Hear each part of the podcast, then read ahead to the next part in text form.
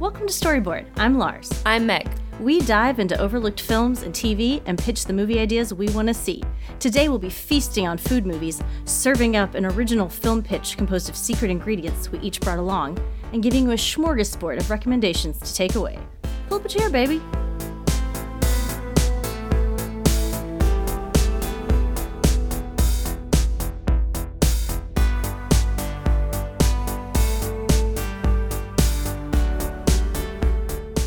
So, Meg, this episode we've got food films.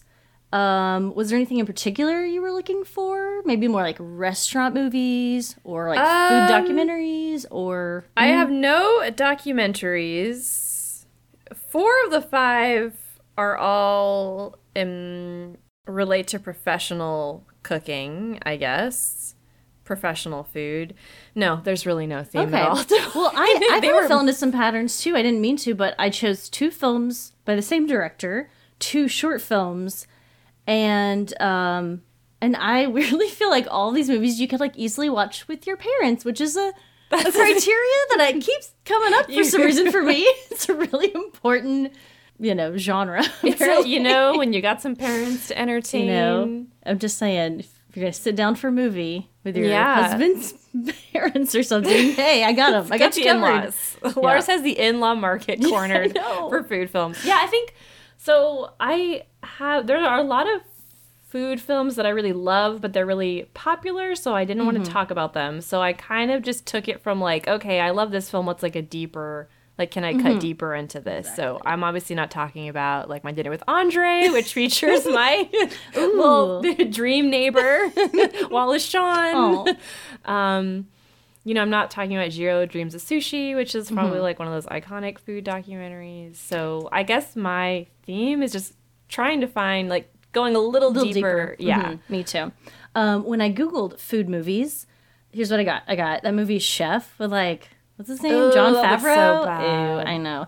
Ratatouille. Sorry, don't like cartoons. Moving on. Sorry. Um, Burnt with Bradley Cooper.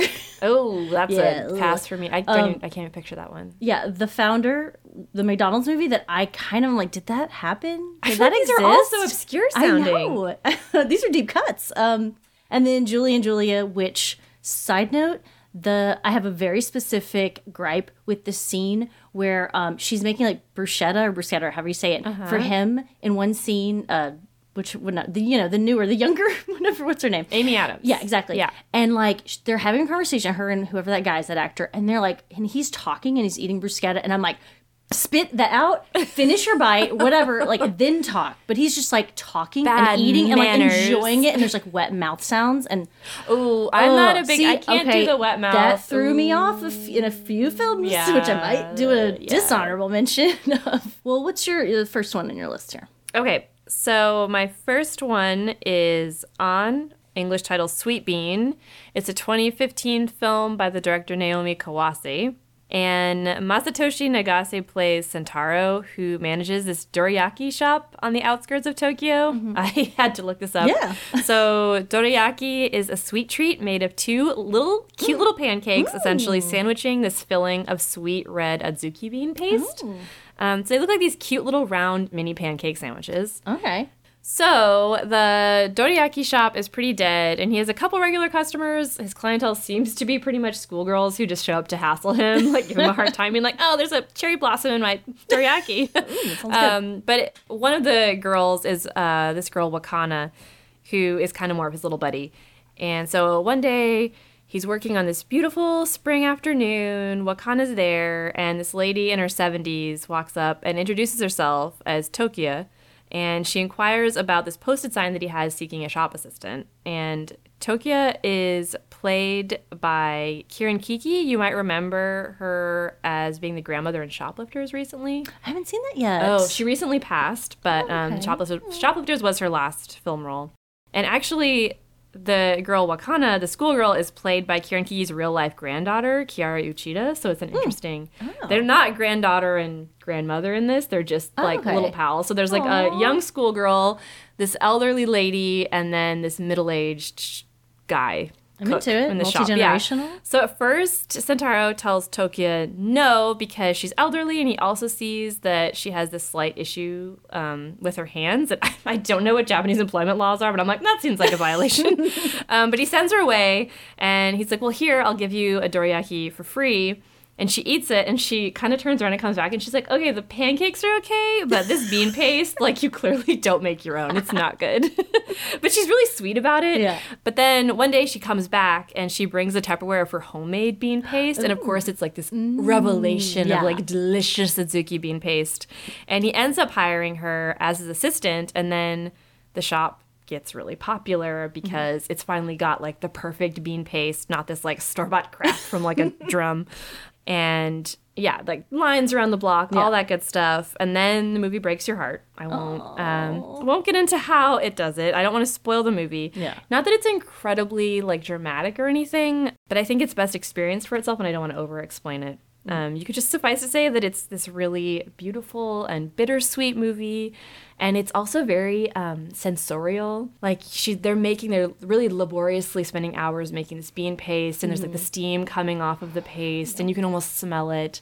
You know, there's the sun filtering in through the windows, and you can almost feel the sun. So it's a very um, you can just really like it involves it really does. Yeah it involves all of your senses and at one point tokia says something to the effect that there's this idea in society that you need to be useful to be valuable. Like that's the way your life matters. And she says you know we're born into the world to experience it so none of our lives are in vain because we're all here like tasting and looking and like living in the world.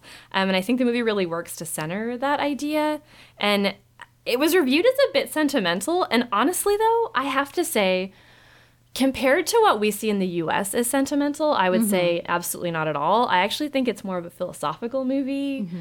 Honestly I, I can't differentiate its level of supposed sentimentality from any of like the koreeda movies that i do mm-hmm. like like our little sister or still walking or even shoplifters. So i'm not really sure like those don't really get that critique. I don't know if this is because it's a woman director it was you know reviewed that way because it's really a very quiet lovely philosophical movie that centers around this little shop and these little treats um, i highly recommend it Okay. uh, oh, so for all my films, I should say I I noted the memorable dish. Okay, I love it. The memorable dish is obviously the dorayaki with Tokyo's homemade bean paste. That like when regular customers come and have it for the first time, they're like, "Oh my god, this is a revelation." So I'm definitely going to be seeking out like some good dorayaki shops when Joel and I go Japan later this year. Ooh, I didn't know that was I'm like, happening. oh yeah. Oh. Now we are just for Okay, these. okay. No, no, yeah. I feel like we should say, like, click on our links for these recipes. Just kidding. like I have no I wish. idea. Yeah. well, okay, Meg. If you could choose to see a film by the director of Life of Pi and 2003's Hulk, or a film by the director of Sense and Sensibility, The Ice Storm, and Crouching Tiger, Hidden Dragon, which would you choose? Did he direct Which- all of them? Um, Meg, this will blow your mind. Okay, I know you didn't see this coming, but they were directed by the same man.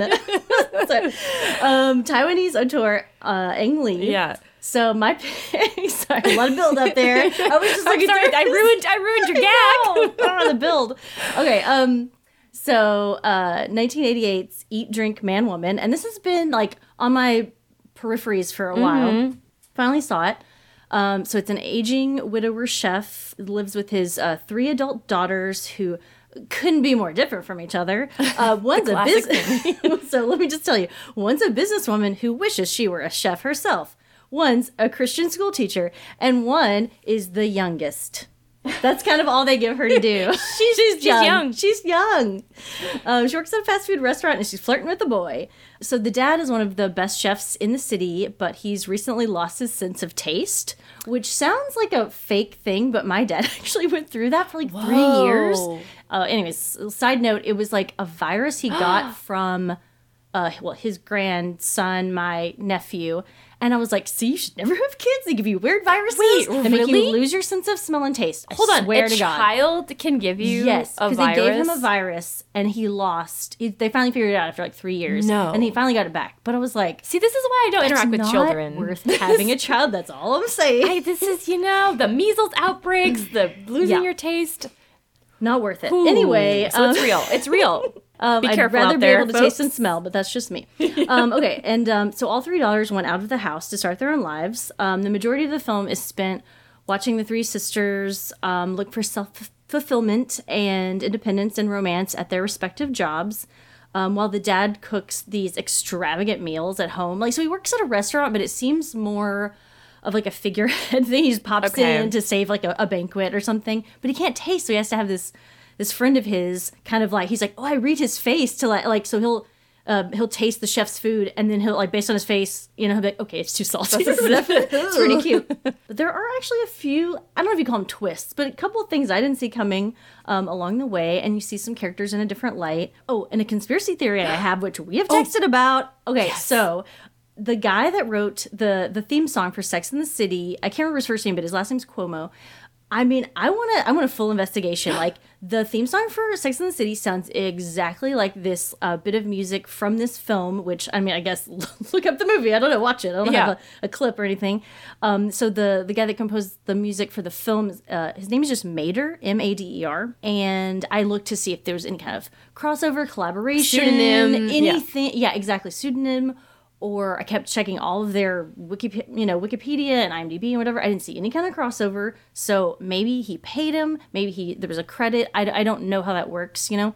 But I smell a conspiracy. I, I think he stole it. I don't know. It It's is uncannily. Like I've Exactly. heard it. You pointed out to me. It is. Yeah. And I looked up because I was like, okay, the internet's gonna be all over Yeah. this, right? Because they're both pretty famous Yeah. things. Um, I saw one um, Yahoo Answers person about it, so you know it's going straight to the top.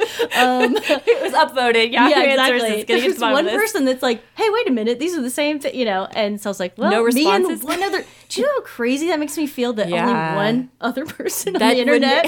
I mean, come on. Uh, It's the internet. You would It's think it would be like hundreds of results. Maybe and there's like a subreddit that I didn't like see or something. Big, actually, I was I would say almost like that's not a big crossover audience, but I kind of feel like it is. Exactly. They have very like Yeah. well, I guess I'd say they have similar tones. I mean, like I it's think, like Sex and City's huge. Ang Lee's a big director. Yeah, and they're both like cute and like Yeah. character studies, but like funny, but kind of dramatic. That is Um, weird. anyway, that's just a personal beef I've got right there. Also, I noticed that this was um, this film was remade in 2001 as Tortilla Soup, and it was like a Latino family, and I was like, so I didn't know that until like because I saw the tra- I was gonna maybe watch Tortilla Soup. I was like, hey, I've, I've seen that around or whatever, and then I watched the trailer for that. Then I watched the trailer for this. I'm like, hold on, so I didn't know until I watched them. Um, but anyway, no, it's totally worth a watch. Um, very enjoyable. It's available for free with ads on like Vudu. It's like Walmart's Oh, site, I guess. yeah. I don't know. But if you want to see it for free, it's on there. Um, but I think it's also available on the major platforms Major as well. platforms. So definitely worth a watch. That food, oof, it looks so good. Ooh, yeah, baby. So, my next movie, I absolutely fell in love with it, and I am so sorry in advance that it is so very difficult to find in the US. Maybe on the dark web, Lars. Oh, Who knows? so, uh, Kamome Shokudo, English title Kamome Diner slash Seagull Diner, Finnish title Ruokala Lokki. Uh, it's a 2006 film by Naoko Ogigami, and it's a joint Japanese Finnish production. Oh, okay. So the way you'll see it most often referred to on English language sites is Kamome Diner. So if you're searching for it, I mean, good luck to you. um, it really is the loveliest movie. So it's set. Okay, the setting is Helsinki, and Sachi, who is played by Satomi Kobayashi, is this Japanese chef. She's opened a diner called Seagull Diner in Helsinki with the star dish being rice balls. So she very mm. specifically wanted to make home-style Japanese food, not sushi or ramen, because she thinks that basically she came to Finland being like the Finns are sensible people. They're laid back. they will appreciate the simplicity and lack of pretension in Japanese mm-hmm. home cooking. So the traditional rice balls are her centerpiece dish. And she has zero customers the first month. Like it opens and she's just in her like she has her adorable little diner. And she's just like looking out the window like trying to make eye contact with people getting them to come in. And every day these three neighborhood ladies like stop and inspect the diner every day from the window but they never come in even though she like tries to wave at them. Um, and then finally she gets her first customer tommy who is a finn like a college student who's practicing his Japanese, and soon he becomes a regular because he wants to practice Japanese.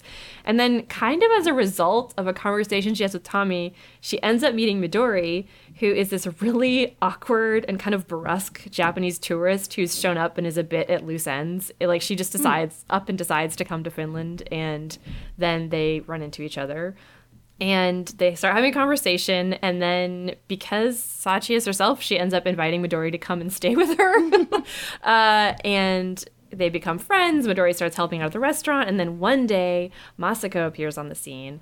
She's this kind of like mysterious middle-aged lady. She's also from japan and basically the first thing you learn about her is that her luggage has gone missing so she only has like one outfit and like no other clothes.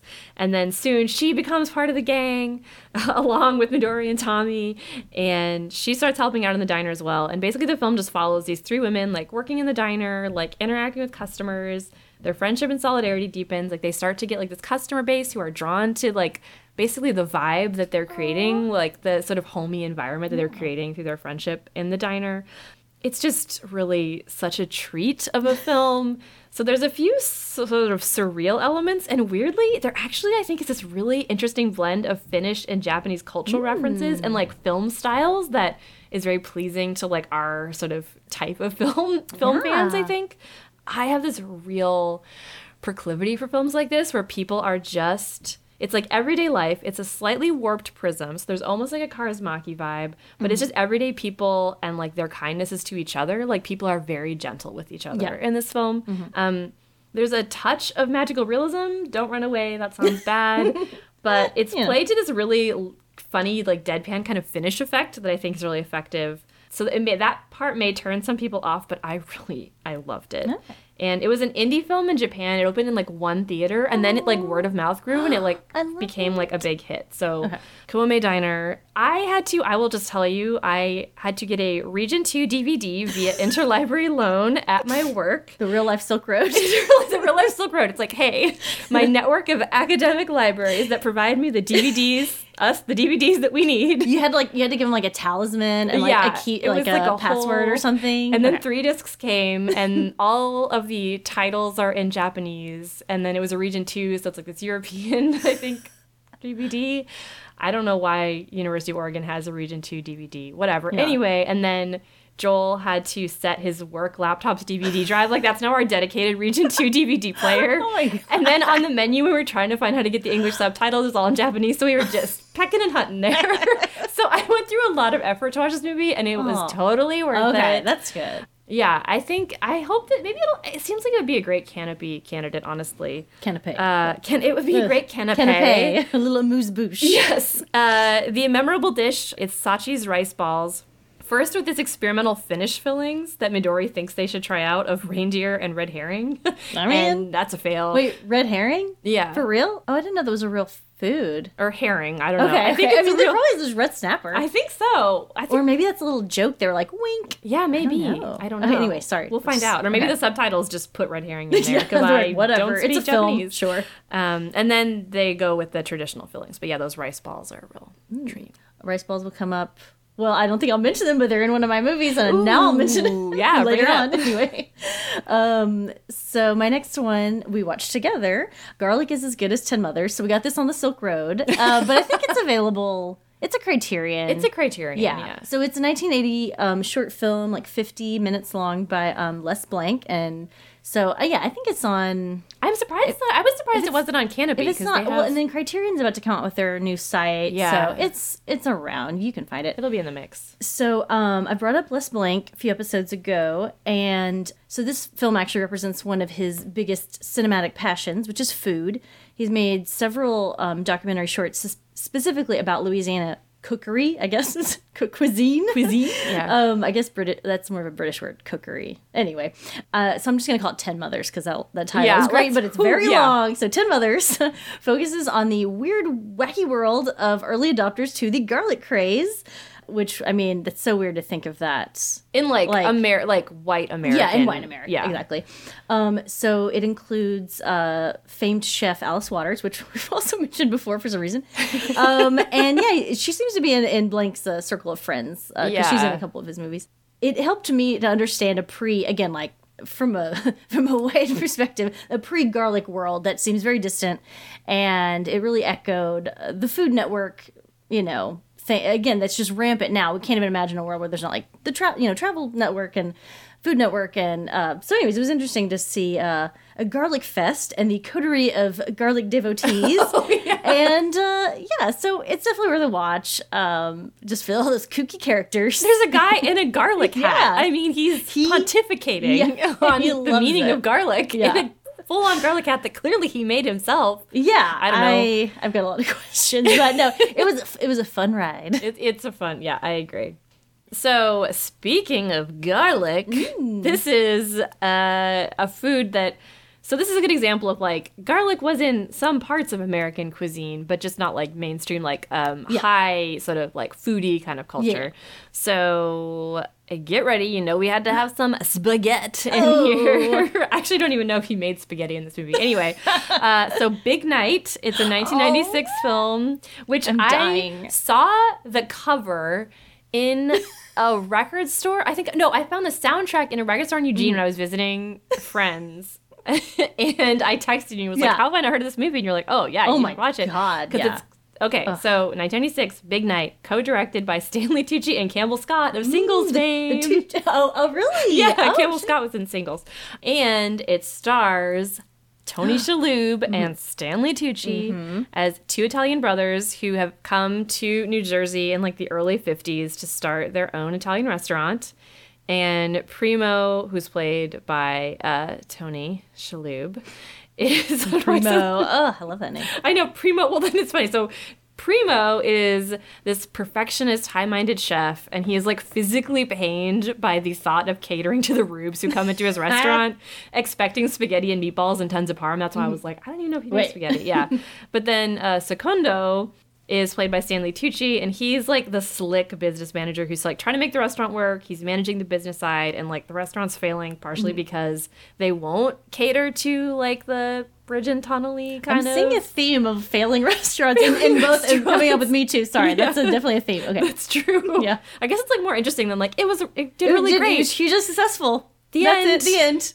It Sold out. Uh, well, there is a successful restaurant in Big Night. Hmm. It's uh, Pascal's. So Pascal is played by Ian Holm, doing a truly inexplicable melange of an accent. I don't know if you recall this, but I don't know if it, I mean he's British. I so he's Bilbo Baggins. Maybe that Oh, okay. okay. Yeah.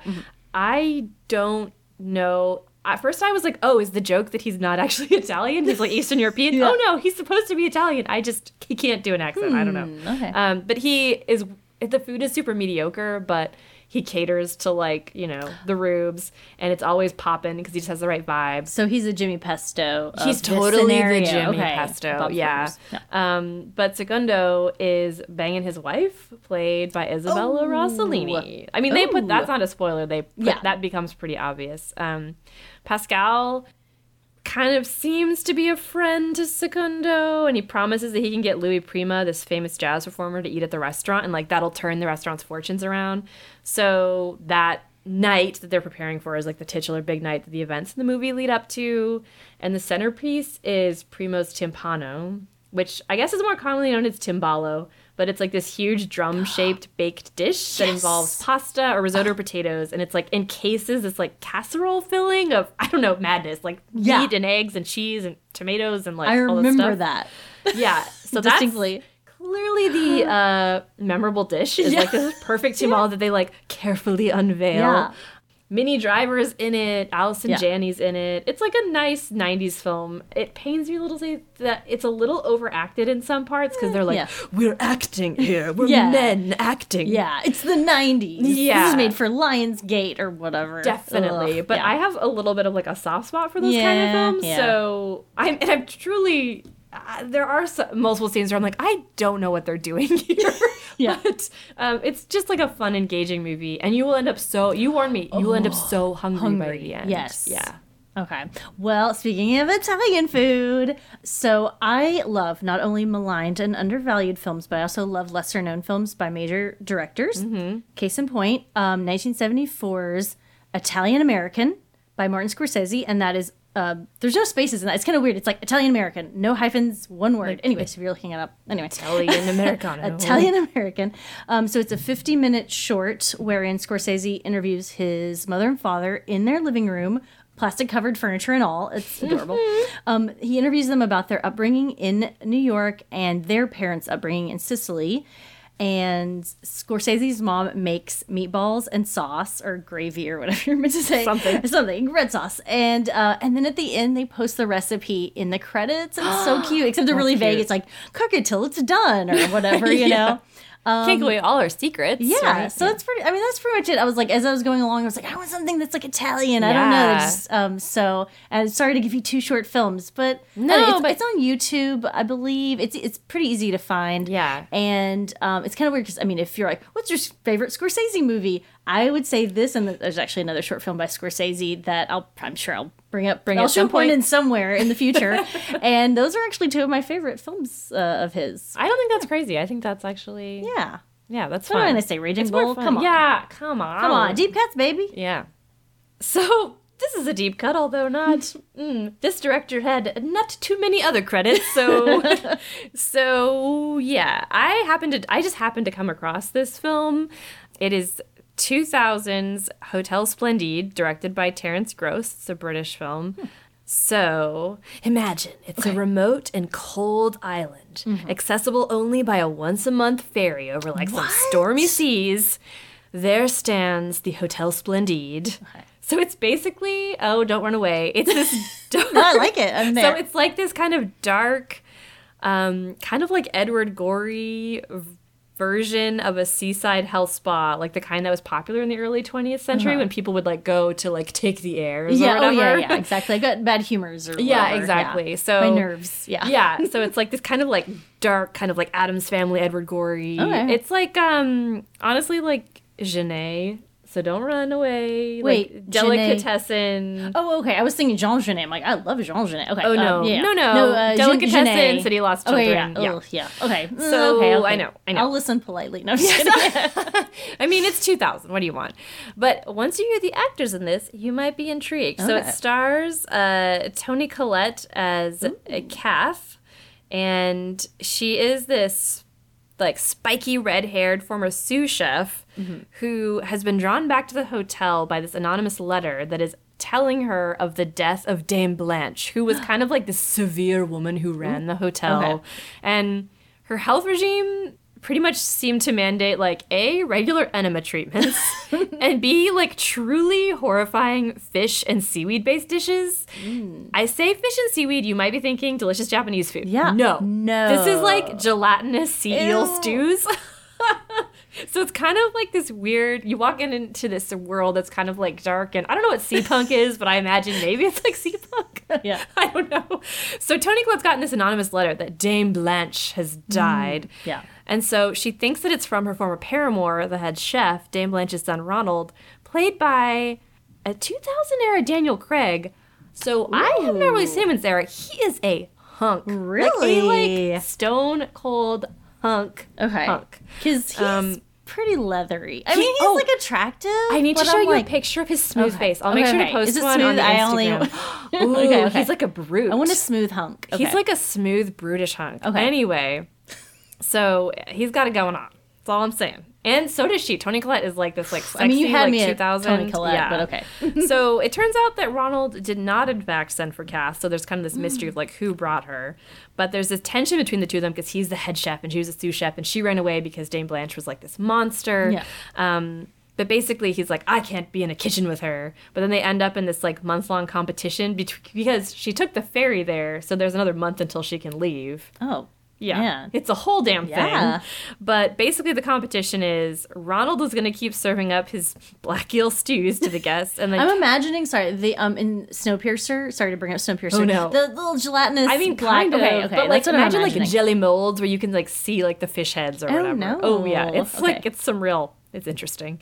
Um, so he's serving that up, and then Kath is going to serve up these dishes like these like delicious prawns with lemon and like a spicy puttanesca, and they're going to see whose food has better effects. Mm. Yeah.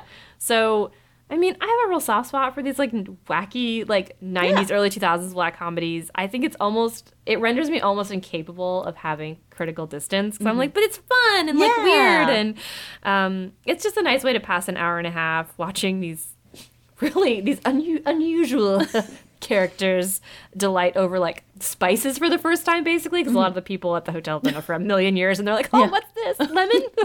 Wow. Um, and oh, and there's like a pretty good sex scene between Toni Collette and Daniel Craig. So I know I got you Alright, hooked now. okay. Uh, memorable dish is obviously the main face-off between Cass, really yummy-looking pasta puttanesca, and Mm-hmm. then Ronald's like jellied fish heads. It's, it's a real contrast. And I love a film uh, centered around a hotel. That's, I didn't even know that was a thing. Um, they'll probably come Ooh, up in a pitch too. at some point in the future. So I have found possibly one of my favorite director, new directors. Um, so my next two picks you'll see. So um, Tampopo, 1985 by um, Juzo Itami. So here's the plot. A handsome and mysterious truck driver who happens to be an expert on good ramen moseys into a small, mediocre noodle shop run by a friendly widow eager to improve her ramen. So most of the film reads like one big training montage where the trucker and his faithful companion, played by Ken Watanabe, takes her to the city's best noodle shops uh, to learn techniques like broth, noodles, toppings, and then general hospitality. So uh, her goal is to make ra- ramen so good that customers like can't help but finish like every single drop. Um, and of course, she does it in the end.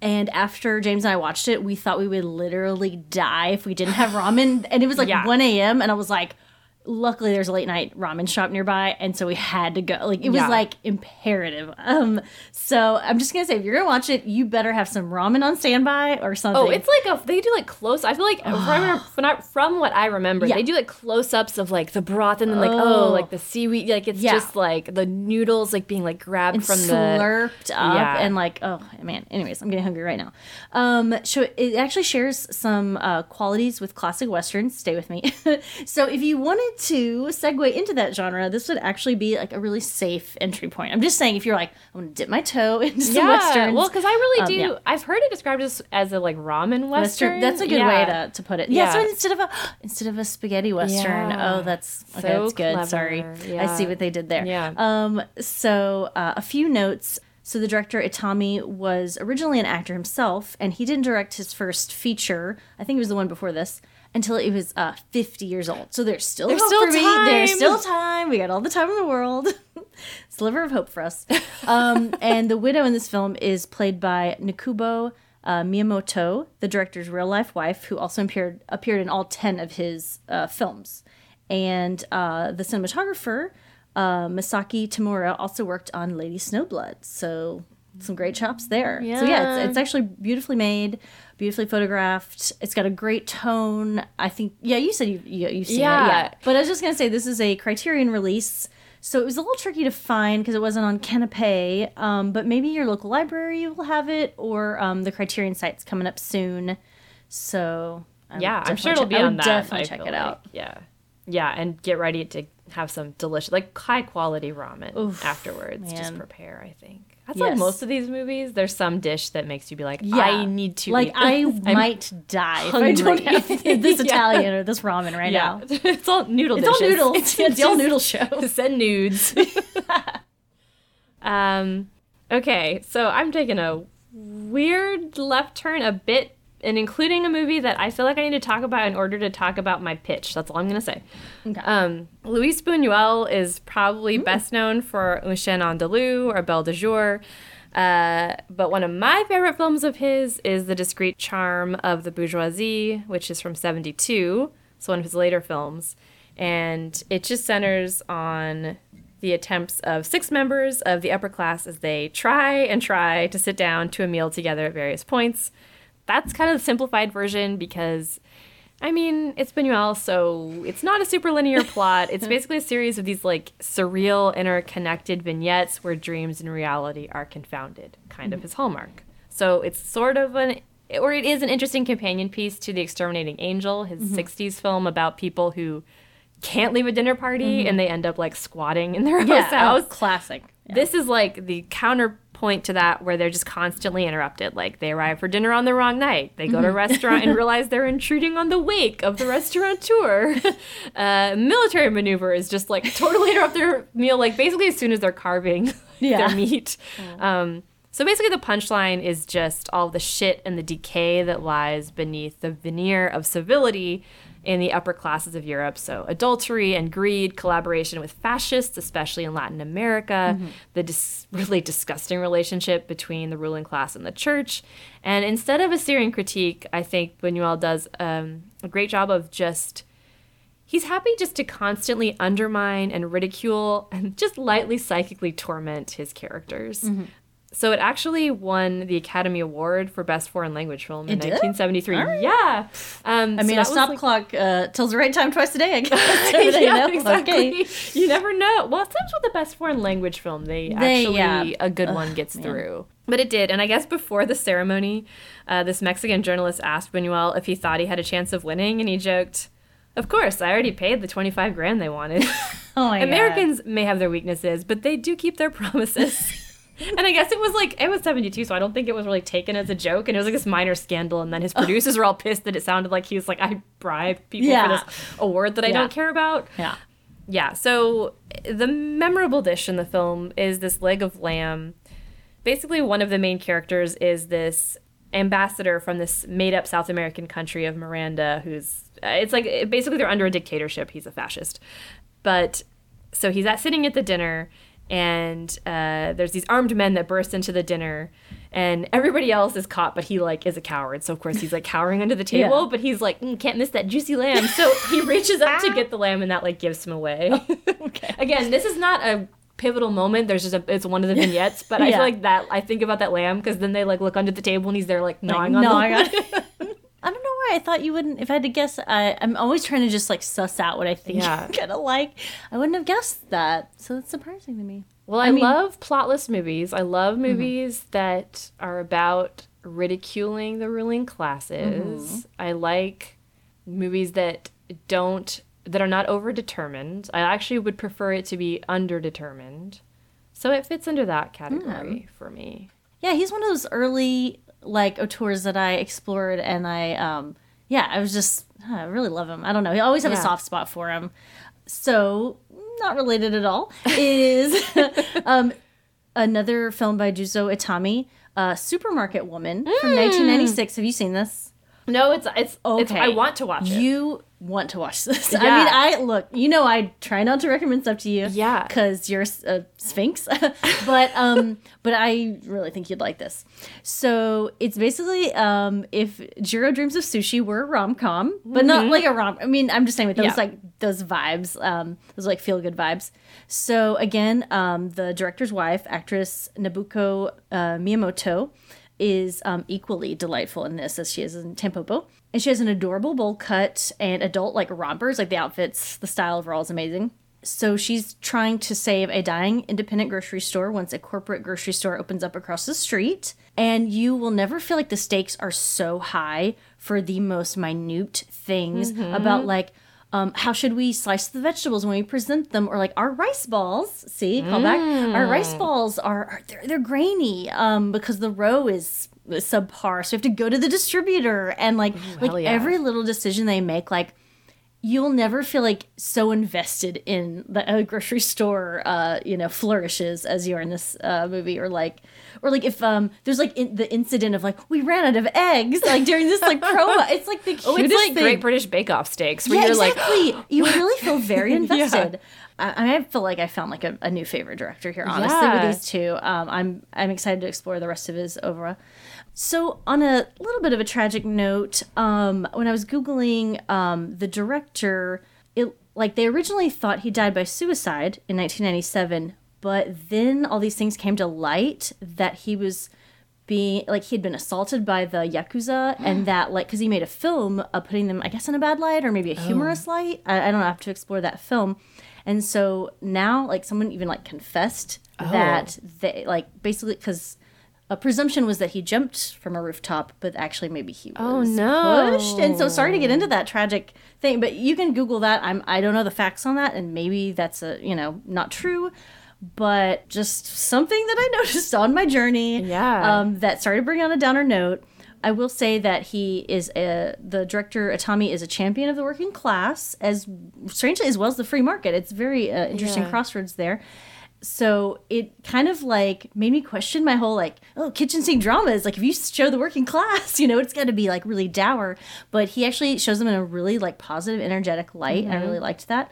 And uh, since he uh, made 10 films i was like now i can say i've seen uh, i've already started out seeing 20% of his his filmography so i'm off to a great start. Um, but yeah i would i would highly recommend seeing his films. They're very positive and like life affirming but like in a really like non-cheesy way. Yeah. yeah That was actually okay. So that was actually Supermarket Woman was on my to watch list. So I won't even talk about it Oh, today yeah. on my radar because that I had Yeah. that on my list. 'cause I was like, oh, Okay. what else has he done? I love Tampopo. Yeah. What else should I see? And it looked. I was like, this is so up my alley. Yes, I really think you'll like wait. it. Um, yeah, I found like a kind of a poor um transfer on YouTube, so I don't know if I can find it. Maybe I'm sure. oh, I through your- request. I Yeah, requested okay. on my library Silk Road. Okay, well then maybe we can watch it together because Yeah, I'd love it to see a really good quality with like, good transfer. Yeah, Yeah. because the one I saw was kind of subpar. Yeah. So all right, yeah. Well, hey, re- region one or region two, baby. We got it. we got you covered.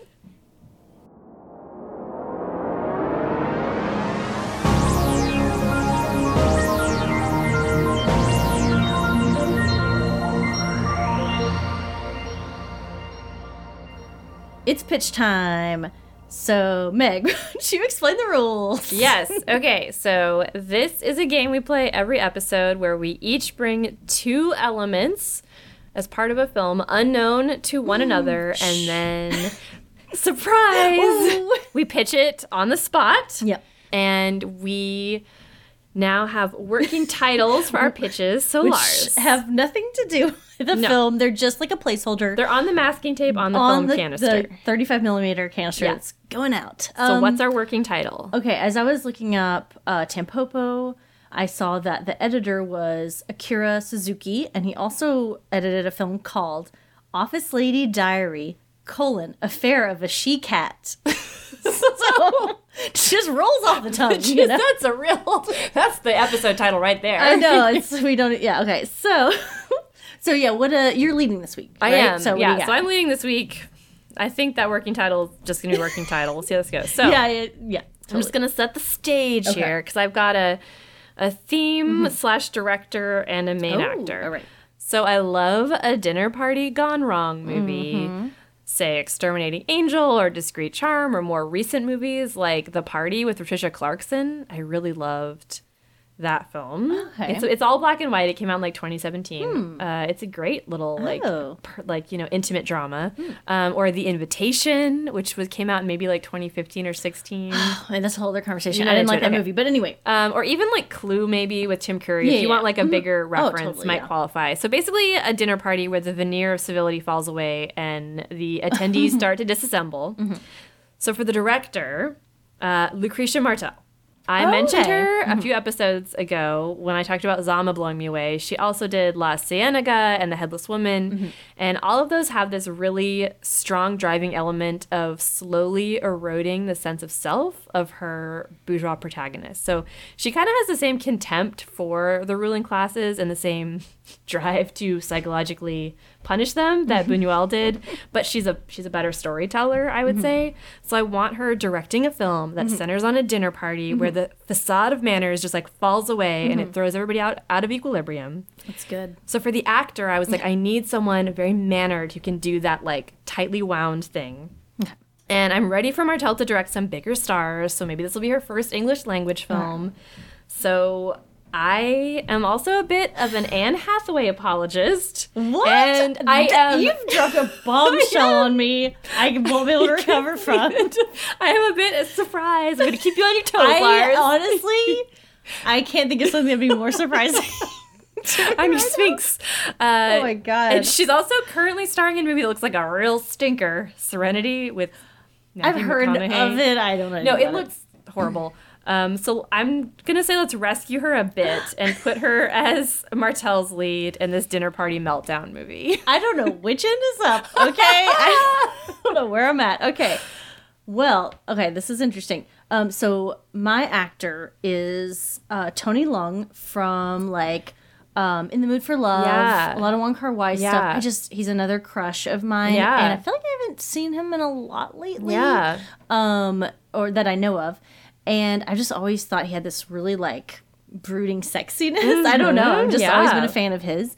So I don't know where he's at, uh, but Tony Leung. Yeah. And my wild card. Are you ready for this? I am ready. Four words: full frontal male nudity. Yeah, baby. Woo! Whoop, whoop. so I think. Oh, I, I, mean, I'm liking this. ready. Ooh, I'm into this. in. Yeah. so yeah. like Anne Okay. Mm-hmm. Clearly the host. Okay. She's like, you know, got some high power job. Mm-hmm. She has to have like this perfect veneer. I feel like Tony Leung could be like maybe he's like an ex paramour, but he's also like a high powered economist or something. He's Okay. Mm-hmm. like one of the guests who's coming to And this party. gets his dick out. Well, you or know, it could be him getting ready for the party. I mean, I don't want him to be inappropriate about it. No, but I want I to like a mean, sexy thing. but how? I mean, it is like we and it's his. we want everyone nudity, by the way. I don't. I just. I just want to see. You Tony like, Leung. I I just, there's a very him nude. specific agenda I have, I have here. when I say male nudity, I mean I mean Tony Leung. I don't mean any other bullshit person rando. in the movie. I don't care. I mean, you know, there could be a lot of ways this goes. It could be like some kind of like country house and like someone's like creeping on him as he's like preparing for dinner. That's an option. Or I do think there could be a point at which, you know, I think Martel's interested in like the sort of sexuality of her protagonists often. Like they're kind of like baser instincts. Maybe so they slip away. that's what I'm wondering. I think they slip away I at some point, like in the should- second act or something. yeah, Yeah. yeah. Like as things are starting to fall apart, right? like something in the dinner party has Mm-hmm, Yeah. like fully. There's got to be some like agent of chaos Some sort that of comes yeah in. catalyst. Yeah, I'm not sure what it is I'm not sure what spot, it's going to be. but, One uh, of the yeah. guests clearly is a catalyst for something that like torpedoes everything else. I feel like the lights need to go out. Yeah. And everyone's like lighting candles. Yeah, and they're waiting on a final guest yeah. to show up. But like, I don't think there's no supernatural element. I think it really should just Yeah, be them like losing it. Like they're all so tightly wound. Yeah. Probably heavily medicated because of the class of people that I'm thinking of. Yeah, there's like no And cell then- phone service, so I don't want No. technology in this. I just want No. people interacting. Oh yeah. Yeah. Can you imagine that? Like What? Like what are we doing? I'm gonna take a dick pic. Sorry, But like okay, a candle lit, like a candle lit Tony, uh, ooh, like fully yeah. nude and like oh my god, we're gonna just we're turning this into an erotic. Okay, no, yeah. But I Have you think been reading my notes? yeah. but I feel like that could be a really, you know, and it's going to show how easily that falls away, right? Like mm-hmm. everyone is going to be like in like these gorgeous, like really fashionable chic clothes. Like I imagine they're all kind of like these high powered whatever. Mm-hmm. Maybe like a lot of like not to say relationships like even in a sexual romantic way but maybe like a lot of old beefs are like resolved Yeah, and a lot of things happen but then as soon as the party's over it's like you know that they're just gonna go back to their old lives yeah, you know exactly. Yeah. Mm-hmm. There's like maybe a couple exes. Maybe there's like someone who has a kid with somebody else. There's like college roommates who Yeah. have had a falling. Yeah. Mm-hmm. Ooh, ex business partners is always a good one because that kind of like yeah drags it out. Mm-hmm. there's But it- people in the kitchen that are cooking Yeah. and then like how do we cook without electricity or whatever And like all their like petty beefs with each other have to come out immediately because she Mm-hmm. loves mocking them, mocking like I don't know that bourgeois sort of sense Yeah. of like oh we can make things it's all fine Yeah. we're great friends now. I Yeah. would love a film that really skewers that because Oh, I know okay, a lot I of like that. people like that where it's mm-hmm. like we're all fine now we're fine. Mm-hmm. i like it i think that's I'm enough into it. I, I I, think don't think enough. we need to jazz it up No, I don't think so either. i think that's great and it's called office lady diary colon affair of a she cat uh, a working title it's. Perfect. that's fine i mean it totally makes sense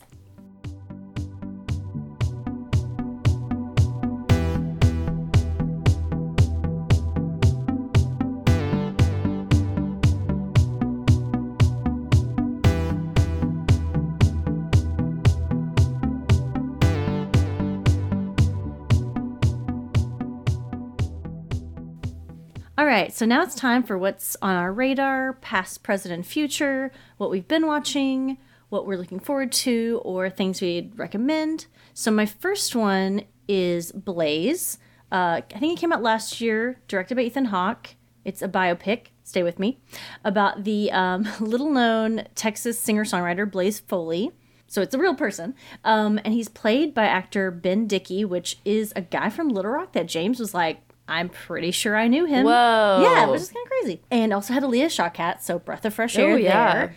And so she was playing Blaze Foley's real life wife, Sybil Rosen, who, like, it's all based on like a book she wrote about their lives together. Oh, and. Sybil Rosen co wrote the script with Ethan Hawke. So it's, anyway. Yeah. So you're getting more of her perspective, which I appreciate in a biopic. Yeah, Usually it's all about the dude, and then, oh, like, yeah. oh, there's some woman, who cares? So it was, yeah, it was actually pretty well rounded. Uh, and it kind of like lacked a cogent structure, but I think they were kind of going for that. Um, I mean, I don't necessarily want a biopic to have like a linear, like chronological structure. It's a it's a tough thing. I will admit, it's a tough thing to do a biopic, but it had a, a really great tone, very warm tone. And although I would say the cinematography was best described as a 2012 Instagram filter, it was Oh, real like no. warm, warm tones, which Oh, I Ethan mean, what can- you doing? I know. So I was like, oh, a little, a little intense, and we pull back on that a little bit. And just a side note, the longtime um, Texas musician, real life musician, uh, Charlie Sexton, who I remember from like MySpace days, like it was like a random like uh, recovered memory Huh. as I was watching this. But he played Townes Van Zandt, who is another like famous. Um, Yeah. not- could be more well known musician, but Yeah. he played him like to perfection. Like, I thought he did a great job. Uh, anyways, that's just a side note. But all this to say, it made me um, consider a podcast idea Oh. that I think should be made. So here's what it's called. Okay, sorry, real quick side note. It's called Undersung, and I want it to be like a series about musicians that we're just now finding out about now because of like the internet age. So like your Karen Daltons, your Sugarmans. So like their backgrounds, their body of work, um, how we discover them after the fact, like where their lives went once they didn't hit it big. Um, I don't know. I just feel like so many things I find on Spotify that they recommend. I am like, who is this person? I love them. This is genius. Like they're ahead of their time.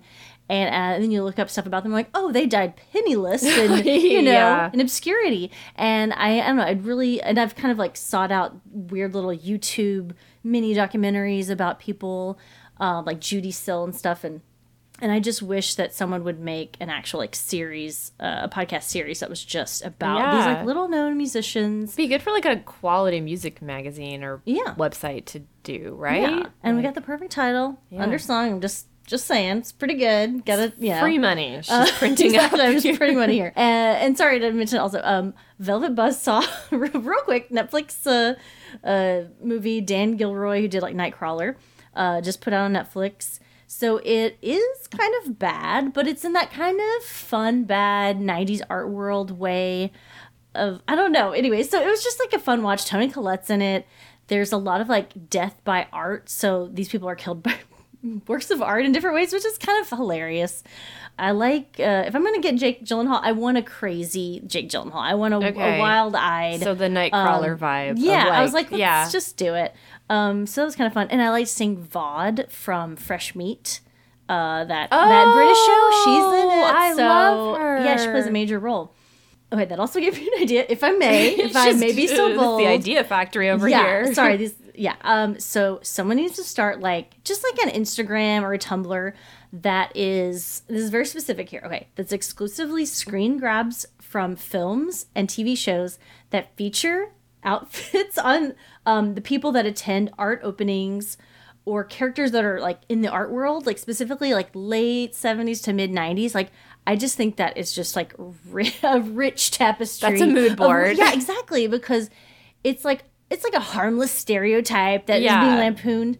But also, I feel like some of the outfits are pretty great. Like, think about like the parents from Beetlejuice. Yeah. Um, or I don't know if you remember like the characters of Bettina and Max from AbFab, that weird art couple. um, and more than like the past. Okay, anyway. Yeah, I so can sorry, picture this what is you're a very about. specific. Yeah. Um, this is very niche. This is but a niche I once, audience. well, it's weird because it's like the the examples are kind of rare when you think about. it, But I just feel like some nerd needs to go. I don't want to do it, but someone needs to go through all these like movies and films. That There'd be plenty of examples portray- from Sex in the City, probably. Exactly. So I just want these like weird art parties, art museum openings, or the art world in general. And you know, women are in it, crazy hats. and, Yeah, like, oh, I don't know. Like they're it's like, all Isabella Blow kind of like Yeah, exactly. Like it's like couture, Um, darling. So that's just something I personally want, and just a couple of quick actual recommendations. um, where uh, uh, this is from a few episodes ago, but the movie Cherry 2000, I was kind of going down that rabbit hole, and so these are people like tangentially like related to that, like the the co-writers or like actors were in these other movies. So um, Gotham from 1988, starring Tommy Lee Jones and Virginia Madsen. and a lot of saxophone music and like Venetian Ooh, blinds yeah. and lots of noir vibes. It just like looks like a sexy thriller. And so James and I watched that really shitty trailer on YouTube, but we're like, we're in, baby. Um, so also The Bride from 1985. It looks like a Frankenstein sort of universe, um, starring Sting and Jennifer Beals. Whoa. And what? so I'm like, what's going on there? Again, Yeah. um, the trailer was just a clip, so I'm like, that's Oh, that's I always really hard to tell. I hate that. Anyway, but even the clip was like, it's like satin vests. I'm in. So um, another one I found is a movie called Dudes from 1987. It's a Penelope. Is it Spears or Spears? Spears. Spears, Okay, yeah. Spears film. Um, so the descri- description is two punks from the big city uh, traveling across the country in a Volkswagen Bug embrace the Western ethos when they must take revenge uh, against a group of rednecks for killing their friend in this lighthearted road movie. So I think it's, I think I saw it on Amazon, and so I was like, I'll check that out. Takes I'm a real about, like- turn. I mean, there's a lot. Of, there's a lot there. You got punks. You got uh, like kind of A a, western, um, road movies. I don't know. There's something for everyone there. Yeah. So I'm looking forward to checking that out. Yeah. How about you? Okay, so one recommendation. Uh, so I just watched High Flying Bird. It just came out on Netflix. They keep reeling me back in every time. I'm like, I'm canceling. Netflix. They only have like dumb crap on it. Yeah, then this like, comes out, and I'm like, what? This is Well- like the biggest Meg catnip of the world. um, so basically, the film ponders what might happen if NBA players recognize their full power as workers and dare to seize the means of production. Yeah. So it was conceived by Andre Holland, best known for Moonlight. Ooh. He also stars. The script is by Tarell Alvin McCraney, who wrote Moonlight. Oh and then it was directed by Soderbergh. I am no Soderbergh booster, but trust me, it Yeah. is. he's not retired. Yeah. He's still in the mix. I think James read. Sorry, just real quick to interrupt your thing. Is James said that he had the finished film edited three hours after they shot the last bit of, Which like on the last day, because he had been editing obviously Right. the whole time. Yeah. and he's like three hours. Other like, oh, it's a wrap. Three hours later, he's like, got it. Here you go. Donezo. And I'm like, he's a he's a pro. Anyway, He is a pro. Sorry, I, just- mean, I he is one of those like at that. that is like, oh, I can like you know direct edit, like do. Mm-hmm. I mean, he's yeah. Clearly, probably sleeps like two hours a night. Oh I don't God, really know. I know, right? So there are some interesting appearances by young NBA players like Kat Hmm. and Donovan Mitchell and Reggie Jackson, as in like the young Reggie Jackson who looks like cool as hell. so the premise is basically that during an NBA lockout, which sidebar if you're not a fan, uh, a lockout is basically no games are going on because of a labor dispute between players and the billionaire team owners. Mm-hmm. Yeah. Andre Holland plays an agent who seizes on a way for this young rookie that he represents to flex his image and basically use like his social capital and buzz to threaten the power balance of the league. Which that balance right now is really heavily, heavily weighted towards the owners, even though without the players, Yeah, they have nothing. yeah. So even if you don't fit into my specific demographic of like leftist NBA fans who think it should be a player-owned cooperative, I think that the essential sort of struggle in the film will be uh, very relevant. And Dr. Harry Edwards, The Revolt of the Black Athlete, that book from 69 makes a key appearance, as does hmm. Dr. Edwards himself. I really hope that it becomes like essential watching among like today's athletes, mm-hmm. um, because I think it has a really interesting mech- message about flexing your own power as a worker, no matter your pay scale. So as far as want to watch, Supermarket Woman was on my list. So yeah, that no, is I I fully endorse did that. it through my library Silk Road and also on my want to watch list is Rent a Cat or Rent a Neko. So it's the same director of Kamome Diner, Naoko hmm. Ogigami. Basically, it centers on this single woman who runs a cat rental service for lonely people. Okay. Oh, so it's really up my alley. It's like same director as Kamome Diner and cats. I can't wait. It's already I've already requested it. Okay, okay. it's another region too, I think. We're gonna I'm have a lot of movie nights. Can We're gonna have- yeah. coming up.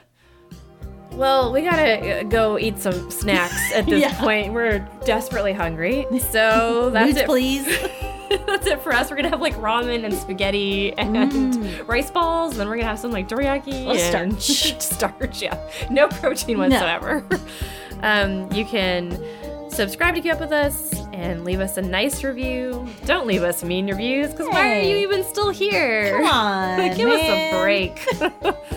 uh, if you have your own elements you want us to riff on in Pitch Generator, or if you have segment ideas, I uh, have a segment idea from a listener we'll be debuting in a future episode. You can drop us a line at storyboredpod at gmail, via Instagram at storyboredpodcast, Twitter at storybored underscore pod. All the links are in the episode notes. Till next time.